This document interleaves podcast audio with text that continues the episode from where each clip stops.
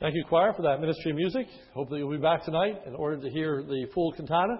It's going to be just a beautiful service. It always is with the, the candlelight. If you haven't been here for one of those services, you're going to thoroughly enjoy it. We would strongly urge you to come back, and maybe it's not too late to invite some friends or relatives, others to join you in uh, celebrating the message of Christmas tonight in song.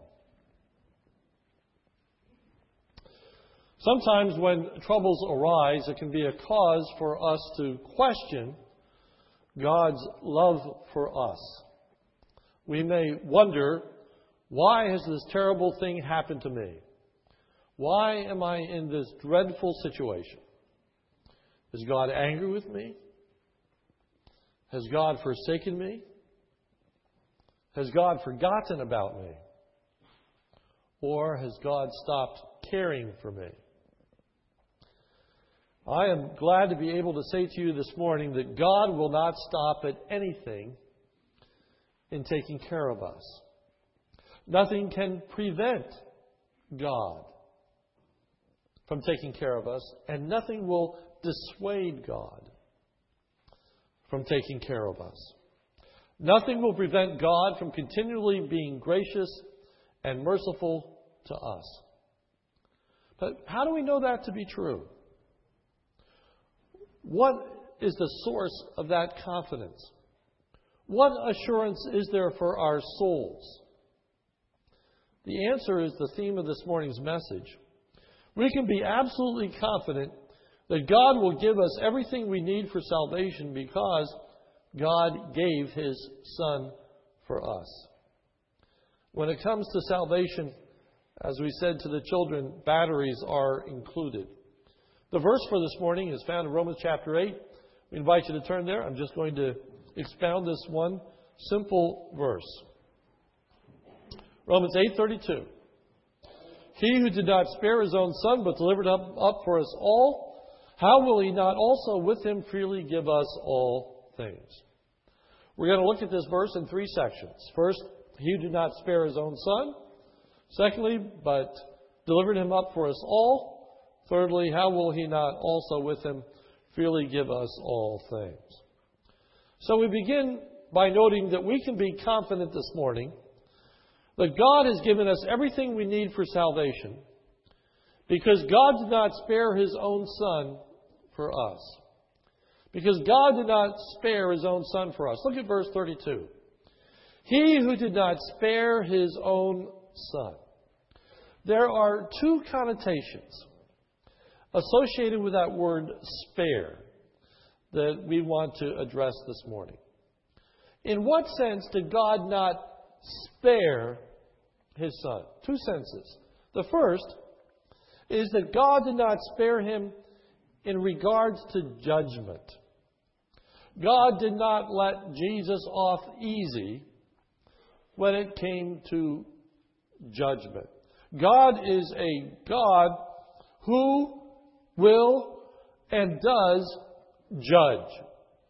And in the New Testament, there are a number of references to those whom God did not spare in his judgment.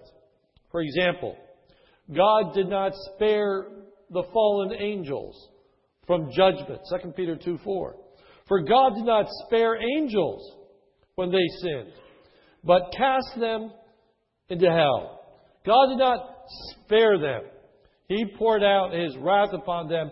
He cast them into hell. God did not spare the ancient world in the days of Noah, but brought a flood against it. 2 Peter 2 5. And did not spare the ancient world, but preserved Noah, a preacher of righteousness, with seven others, when he brought a flood upon the world of the ungodly and destroyed them utterly with the flood. God did not spare Sodom and Gomorrah when he rained down brimstone from heaven. 2 Peter 2 6, he condemned the cities of Sodom and Gomorrah to destruction by reducing them to ashes. So God did not spare the angels. God did not spare the ancient world. God did not spare the cities of Sodom and Gomorrah, but more remarkably, God did not spare his son from judgment in putting him to death on the cross. God inflicted his son with no abatement, no letting up. In a more modern vernacular, he did not cut him a break. God did not let him off easy. God was relentless in pouring out his wrath upon his son. God caused the Lord Jesus Christ to bear the full extent of God's wrath on the cross. Every aspect of God's punishment was endured by Jesus Christ. In Isaiah 53, verse 5, it says, But he, that is Christ, was pierced through for our transgressions. He was crushed for our iniquities. Isaiah 53:10. But the Lord God was pleased to crush him, putting him to grief. God exacted the full payment of God's justice in regards to sin. And as a result, God the Father was completely, completely, 100% satisfied. Isaiah 53:11. As a result of the anguish of his soul, he shall see it and be satisfied. Jesus completely satisfied the justice of God. Why? Because God did not spare him. God didn't let him off easy. He bore the full, complete consequence of our sin. Thus, we have the confidence that our sins are totally atoned for. Romans 8:33, the next verse says, "Who will bring a charge against God's elect? God is the one who justifies. If God says he's satisfied, who's to say that God would be dissatisfied? And the thought for us this morning is there is no suffering for us yet to suffer, no shame to endure, no judgment that has not been fully met. We have a full and complete acceptance with God because God did not spare his son. The second connotation in this idea of not sparing is that God did not spare in the sense that he withheld his son in saving us. God did not withhold the most precious gift in accomplishing our salvation.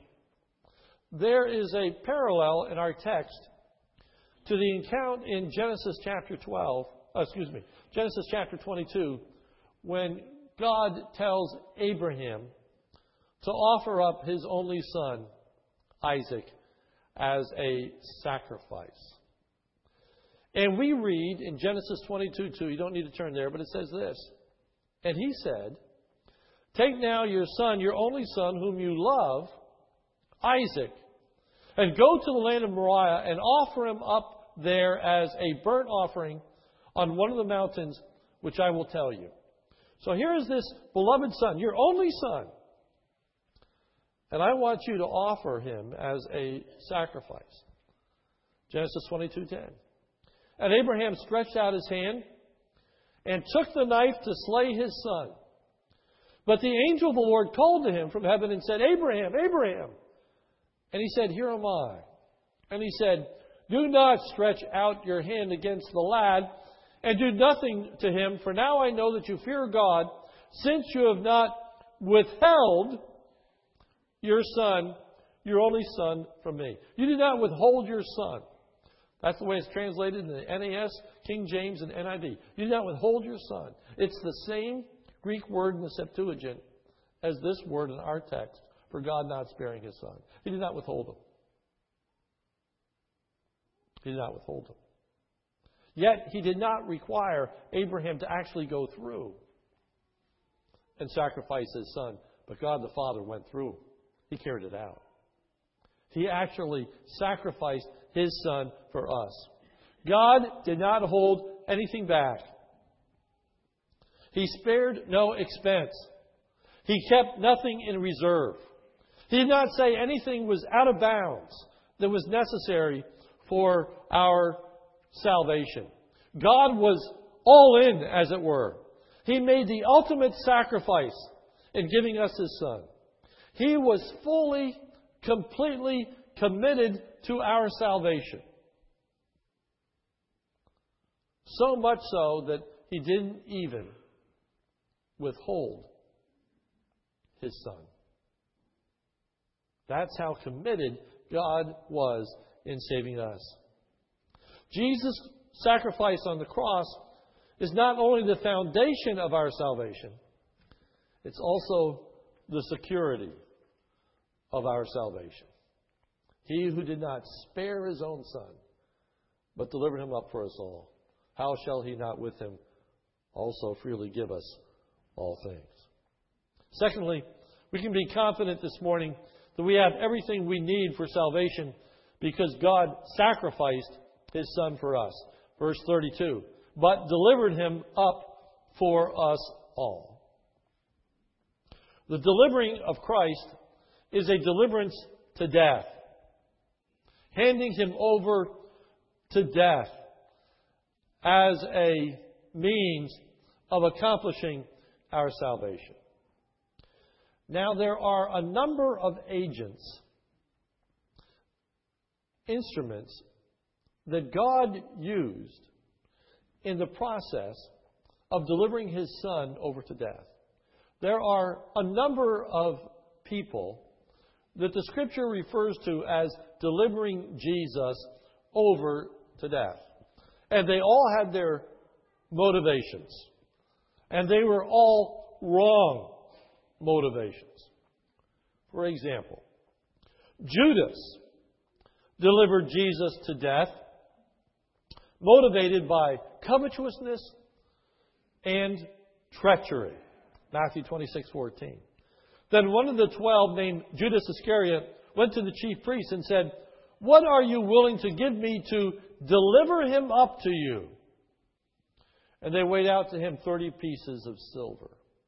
So Judas was willing to deliver Jesus over to death in return for 30 pieces of silver. The high priests are said to deliver Jesus over to death out of malice and envy. Mark 15. And early in the morning, the chief priests, with the elders and scribes, and the whole council immediately held a consultation, and binding Jesus, they led him away and delivered him over to Pilate. And then it says of Pilate, Matthew 27 18. He knew that because of envy, they had delivered him up. They delivered him over to death, the high priest, out of envy and malice. Pilate is said to deliver Jesus over to death. Mark 15 15. And wishing to satisfy the multitude, Pilate released Barabbas for them and after having Jesus scourged, he delivered him up to be crucified. So Pilate delivered Jesus to death out of a desire for political gain and an indifference to justice. But with all those people that the scripture says delivered Jesus over to death, our text emphasizes that it was God who delivered Jesus over to death. Romans 8:32.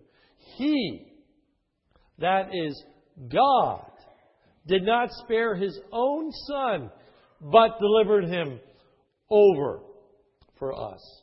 It was God, ultimately, who put Jesus on that cross. Acts 2:23. This man, delivered by the predetermined plan and foreknowledge of God, you nailed to the cross by the hands of godless men and put him to death. Peter, on that great day of Pentecost, stands up and says, You nailed Jesus to the cross. But it was all done by the predetermined plan and will of God. Judas's delivering Jesus up. The high priest delivering Jesus up. Pilate delivering Jesus up. Everyone who delivered Jesus was ultimately serving the master plan of God. And God was not ashamed to let us know that ultimately it was He who delivered over His Son. What was His motivation? Judas? Greed and treachery. The high priest? Envy and malice. Pilate's motivation? Political gain. What was God's motivation? Why did God do it? Why did God place Jesus on the cross? Answer to save us. To save us. That was his motivation. Romans 4:25 He who was delivered up because of our transgressions and was raised because of our justification. Therefore, having been justified by faith, we have peace with God through our Lord Jesus Christ. Romans 4:25 he was delivered because of our transgressions. He was raised because of our justification. God delivered him over in order to save us. Then the question is Is there any chance of God's condemning us after he delivered his own son in order to save us? Look at Romans 8:33. Who will bring a charge against God's elect? God is the one who justifies.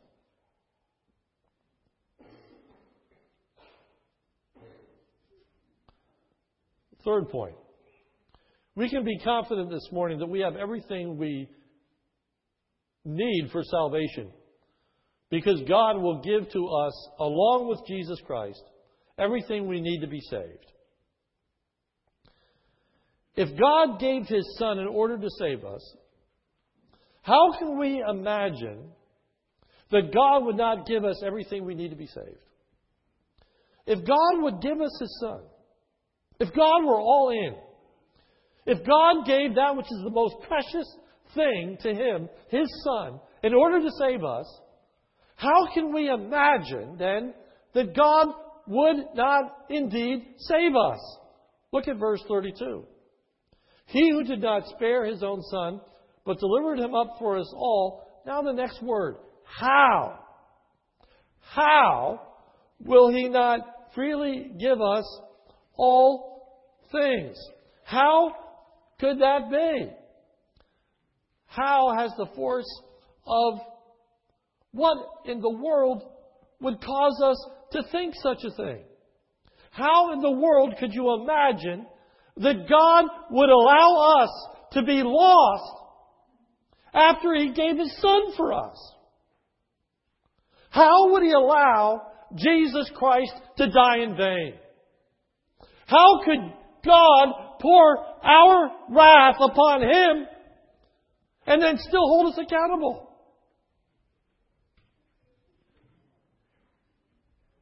How could God do that? Answer He wouldn't. And He can't.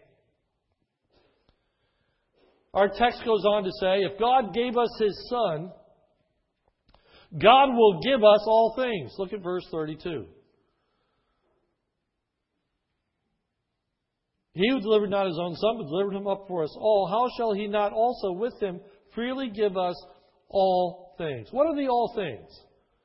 The all things are those things which are necessary for our salvation. Everything that we needed to be saved, God would give to us. He gave the necessary offering, He gave His Son. He will call us. He will bring us under conviction. He will give us faith. He will give us righteousness. And He will give us eternal life. He will give us everything we need. In context, it's Romans 8, 29 and 30. For whom He foreknow, He also predestined to be conformed to the image of His Son, that He might be the firstborn among many brethren. And whom He predestined, them He also called. And whom He called, those He also justified. And whom He justified, those he also glorified. He will give us everything that is necessary to result in salvation. God will give us all these things freely. Verse 32. Freely. Salvation is a gift. Salvation is a gift from beginning to end. There is nothing, nothing in our salvation that isn't a gift. Nothing. Every facet, every aspect, every part of our salvation is a gift from God. Listen to these verses. As I said, salvation is a gift of God from beginning to end. Ephesians 2 8 and 9. For by grace are you saved through faith, and that not of yourselves. It is the gift of God, not of works, lest any man should boast. Jesus is a gift John 3:16 For God so loved the world that he gave his only begotten son. Faith is a gift. Just quoted Ephesians 2:8 and 9 For by grace you saved through faith and that not of yourselves. Righteousness is a gift. We spent last week in demonstrating that. Justification is a gift. Romans 3:24. Being justified is a gift by his grace. Eternal life is a gift. Romans 6:23, 2 weeks ago. For the wages of sin is death, but the gift of God is eternal life through Jesus Christ our Lord. Every facet of our salvation is a gift. None of it is earned. None of it is merited. Nothing is achieved by us. We bring nothing to the table. We just receive it. We're saved as a result of God's gift. And the thought is that God will give us everything we need to be saved, along with giving us His Son. And the manner in which God gave Jesus shows us how freely God really gives it.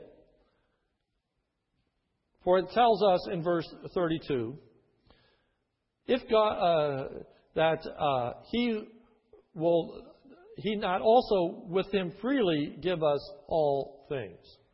The manner in which God gave Jesus shows how freely God will give us all things. How did he give us Christ?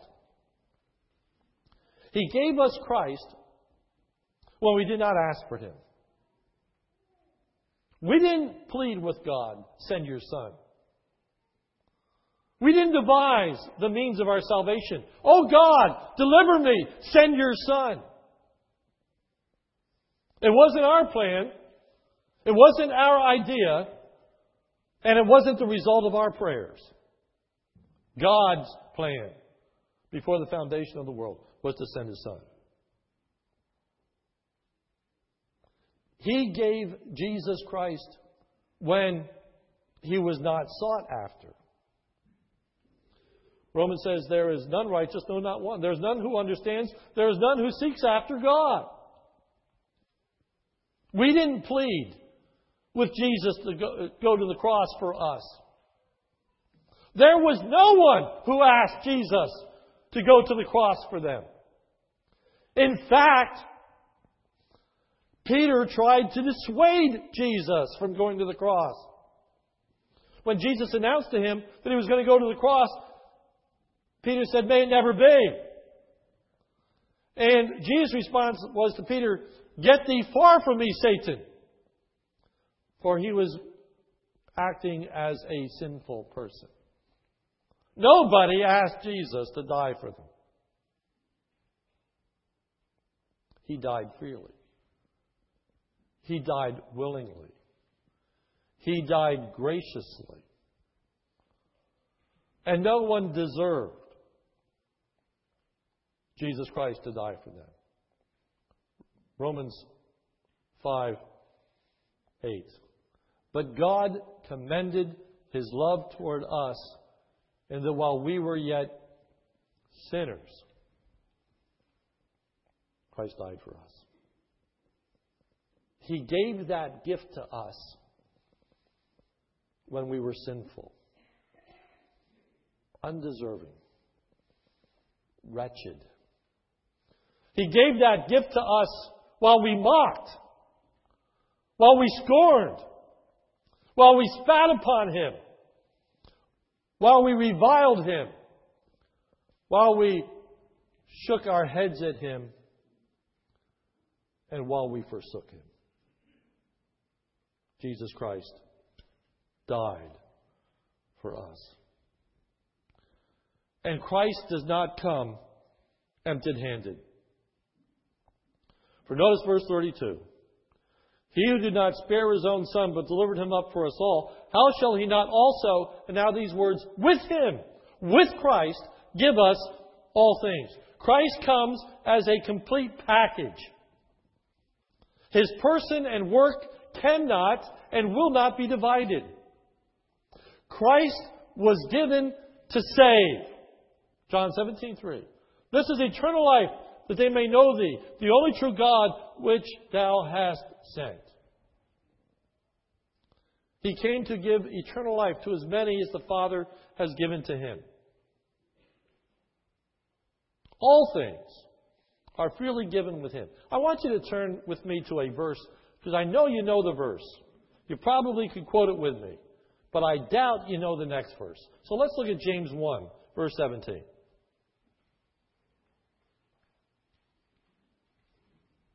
John 1:17. A verse you know. Uh, excuse me, James 1:17. I'll get it right. James 1:17. You turn in there. I can hear the pages rustle. Thank you. James 1:17. Every good thing given and every perfect gift is from above, coming down from the Father of lights, in whom there is no variation or shifting shadow. In other words, God gives these gifts without taking them back. God doesn't ask them in return. God is not an Indian giver. God doesn't give you this gift and then later say, you know, I wish I hadn't given it. Would you give that back? It was a little more costly than I thought. Give it back. Give it back.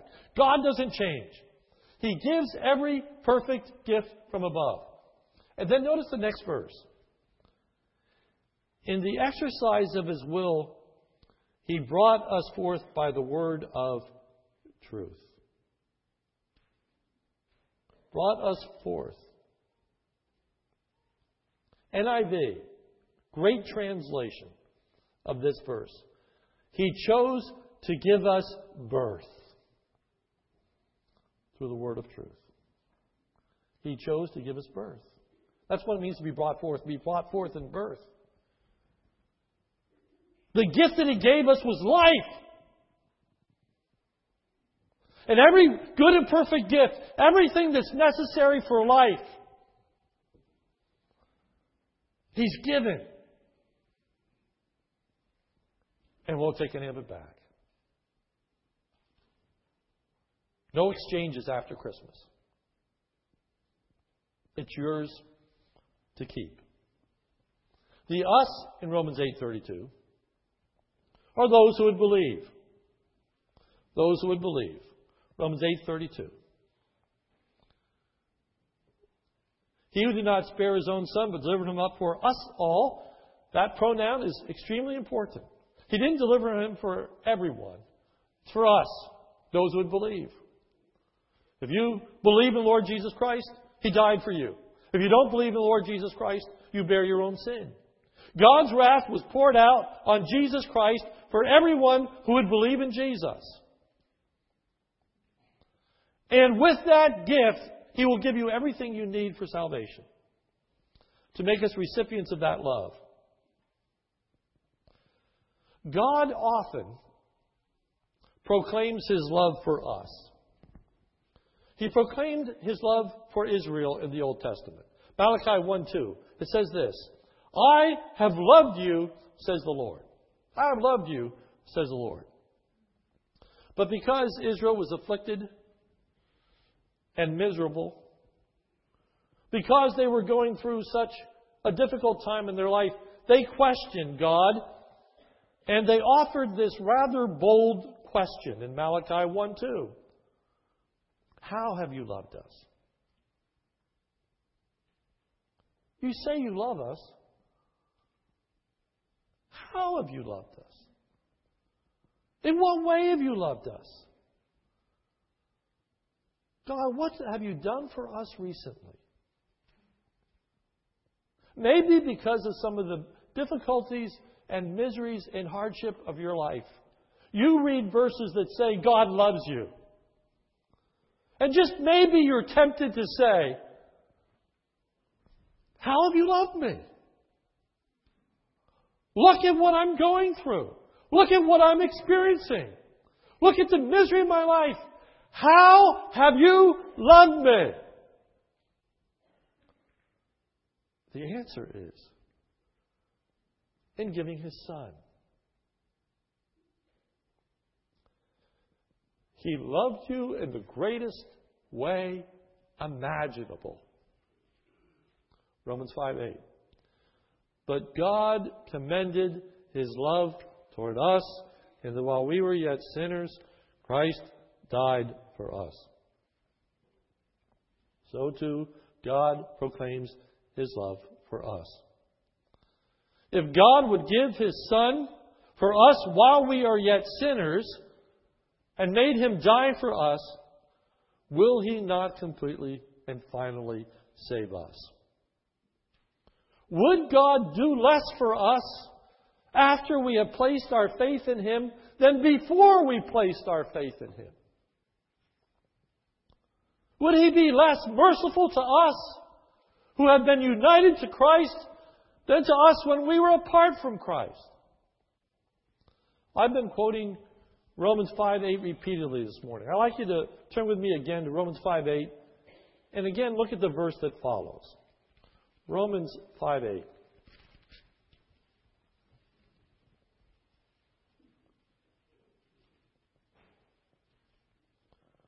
Romans 5 8.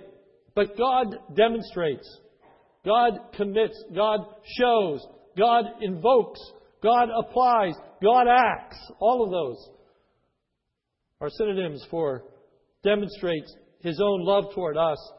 And that while we were yet sinners, Christ died for us. Now, verse 9. Much more than. Well, that's a phrase to circle. Much more than. Having now been justified by his blood, we shall be saved from the wrath of God through him. Now that we have been declared righteous by God, how much more then is He going to save you from His wrath? How much more is He going to preserve you from eternal life if He gave His Son and His Son died? What more can He require? What more can He ask? There is nothing. There is nothing. There is nothing. We're saved by God is a gift. It centers in His Son. And the batteries are included. Everything that is required of us in order to be saved, God gives as a gift from the very beginning the very end. The faith, the conviction, the righteousness, the eternal life, all a gift along with His Son. Conclusion. Herein is our confidence that God will love us not only yesterday and today, but for evermore. Jeremiah 31:3 The Lord appeared unto him and said, I have loved you with an everlasting love. God has loved us with an everlasting, never ending love. We are to see that God did not spare his Son in order to save us, in any sense of the word. He did not spare his Son in the sense of letting him off easy. He paid the full and complete payment for sin. And he did not spare his son in the sense of withholding him from us. Everything it took for us to be saved, down to the very giving of his son, he was willing to do to save us. So, how in the world can we think then that we won't be saved? How can you think that? That's what the text says. How can it be how would God, after giving his Son, not save us? The same goodwill, the same love that God had in sending his Son is the same goodwill and love that will welcome us into his presence. In times of adversity and hardship, we may be prone to respond to those statements of God I loved you. How have you loved us? What have you done for me lately? The answer to that is He gave us His Son. And He gave us everything else. The great news this morning is if you trust in Jesus Christ as your Lord and Savior, you have forgiveness of sins today and forevermore. There is nothing else for you to do. There is no except Jesus Christ and. There's no except Jesus Christ. Therefore, it is a gift. Here it is salvation. Do you want it? You can have it. It's simply a gift. He gave us His Son. Have you received that gift? Have you acknowledged your need of a Savior? Have you come to the realization that there was no way for me to be saved apart from Jesus Christ, or God would never have sent Him? God would never have exacted that kind of punishment. God would have never done those things. I hope you have trusted in Jesus Christ as your Lord and Savior if you have. Thank God because it's a gift of His grace. Thank God for it's a product of His working in your life. Thank God. And know, and know, and know that you have eternal life from now and evermore. How do you know? Because he who spared not his own son but delivered him up for us all. How shall he not with him freely give us all things? Let's pray. Our Father, we thank you for the Lord Jesus Christ. We thank you for the great gift that was given to us. so that we would have eternal life. And oh God, we are thankful that with that gift of your Son, you gave all things. Absolutely everything that's associated with salvation, you have given to us. Nothing for us to do, nothing for us to further. It's all a gift. So, Lord, this morning, we who know you as our Lord and Savior, give thanks for your unspeakable gift. You who give every good and perfect gift from above. You in whom there is no shadow of turning, no changing of your mind, no Indian giving. And we thank you for that gift, that birth of life. Help us to rejoice in you today. For it's in Jesus' name we pray. Amen.